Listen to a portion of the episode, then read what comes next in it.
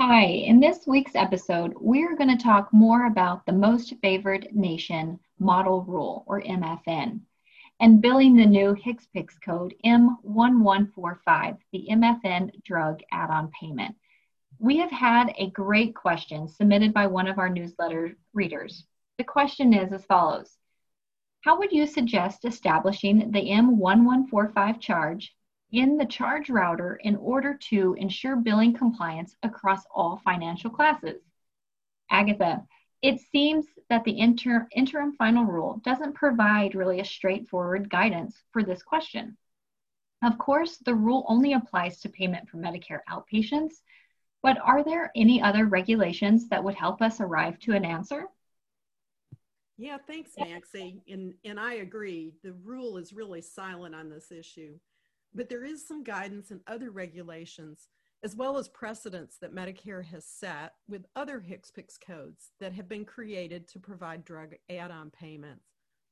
First, let me review some language in Chapter twenty-two, Section twenty-two oh two point four, that's in the Medicare Provider Reimbursement Manual, Part one. This section actually defines the word charges, and here's the language.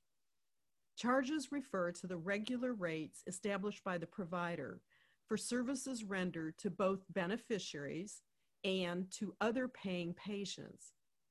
Charges should be related consistently to the cost of the services and uniformly applied to all patients, whether inpatient or outpatient. So, based upon this definition of charges, we interpret that your charges need to relate to your overall costs, which include handling, storage, and overhead, and are applied to both Medicare patients and other paying patients. The charges also need to be the same, whether the patient is an inpatient or outpatient status. Medicare indicates that these charges are to be reported at gross value, which means that the charges are before the application of any allowances or discount deductions. With these instructions, we believe it would be appropriate to bill M eleven forty-five to all payers and patient types. And of course, these are billing instructions only, not necessarily payment.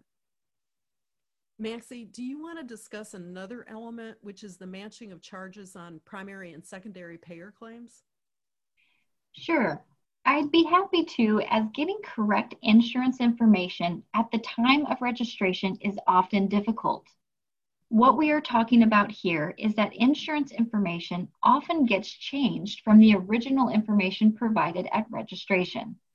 If a facility is selectively reporting the M eleven forty-five code based upon the insurance plan, resequencing of payer information can lead to claim processing delays. There's another important issue with insurance, and that it is the necessity to have primary and secondary payer claims match for each service billed and for total charges. The charges must match so that the accurate determination can be made of the financial liability of the primary payer, the secondary payer, and finally, the patient. We have two other scenarios where selectively reporting the H C P C S codes become problematic. In this case of dual eligibles, that is Medicare primary and Medicaid secondary. Medicare automatically transmits that primary claim to Medicaid after processing, so those claims will match.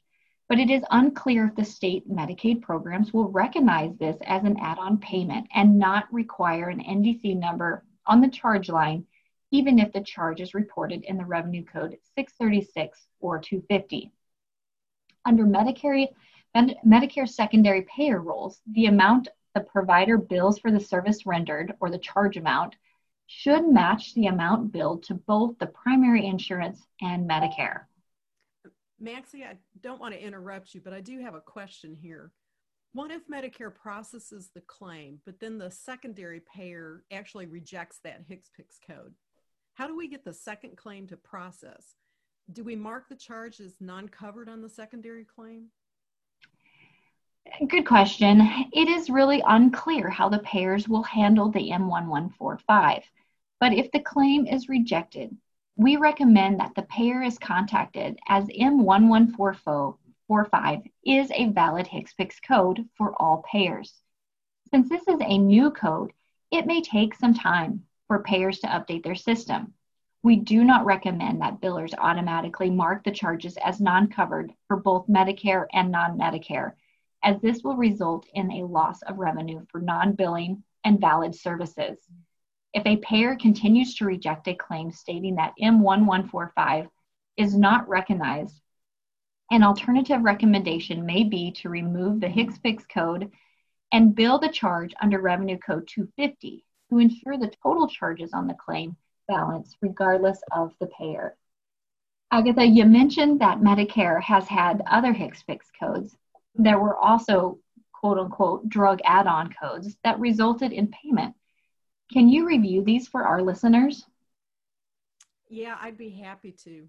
Um, we're actually aware of two recent examples where drug add-on payments have been created. First, in two thousand six, C M S recognized that intravenous immunoglobulin or I V I G products were in short supply and that providers were expending significant resources in even locating I V I G products. This occurred both in hospitals and physician offices. So C M S created a special HCPCS code G zero three three two, which was the definition pre-administration related services for I V infusion of immunoglobulin, with the parenthetical note that this service is to be billed in conjunction with the administration of immunoglobulin. And of course, as I mentioned, it was used to bill the service of locating and shipping the I V I G. This HCPCS code had to be billed on the same claim as the I V I G product and the same date of service. Medicare actually took an extra step, establishing an add-on payment of seventy-five dollars in the hospital setting, and they did expect that G zero three three two was billed only once per date of service. Again, this payment was in addition to the payment for the drug and the drug administration service. Medicare established edits, so if the HCPCS code G zero three three two was billed without the drug product and without the drug administration service, the claim was actually returned to the provider, and the provider was asked to review it and revise it correctly. So an edit also rejected a claim if that HCPCS code was billed with a unit of more than one for each date of service. This payment was continued through calendar year two thousand eight, but was eliminated as of January first of two thousand nine. We'd like our listeners to take note that Medicare has not yet indicated whether they will establish similar edits like they did with I V I G on these new M F N model drugs with the HCPCS code M eleven forty-five. The second example that we have has to do with the diagnostic radiopharmaceutical. In two thousand thirteen, Medicare established HCPCS code Q nine nine six nine, Technetium ninety-nine from non-highly enriched uranium source, full cost recovery add-on per study dose. It was to be billed separately from the radiopharmaceutical itself that is used in the diagnostic procedures. Medicare provided instructions that the code would be paid at ten dollars per dose. HCPCS code Q nine nine six nine actually continues to be an active code today. So the payment rate of ten dollars per dose is still um, included in the October twenty twenty Addendum B payment rate schedule. Again, we'd like our listeners to take note that Medicare has reminded us that for the M F N model drugs, they will pay the lower of the established payment rate of the one hundred forty-eight dollars and seventy-three cents or the claim charge. So if you would like to receive the one hundred forty-eight dollars and seventy-three cents per dose, we, we should ensure that that code M eleven forty-five has an established charge of at least one hundred forty-eight dollars and seventy-three cents or greater. Well, Maxie, that was a lot of information on those two examples. Can you kind of distill this down to a practical answer to the original question? I sure can. Here's the question again. How would you suggest establishing the M eleven forty-five charge in the charge router in order to ensure billing compliance across all financial classes? And here is our short answer. We absolutely recommend that the M eleven forty-five be set up to bill all payers and both inpatient and outpatients based on information from the Provider Reimbursement Manual, insurance changes, and guidance on claim balancing for financial liability. We have a precedence where Medicare has established other specific drug add-on codes for I V I G and the non-H E U Technetium ninety-nine, which were recognized by other payers.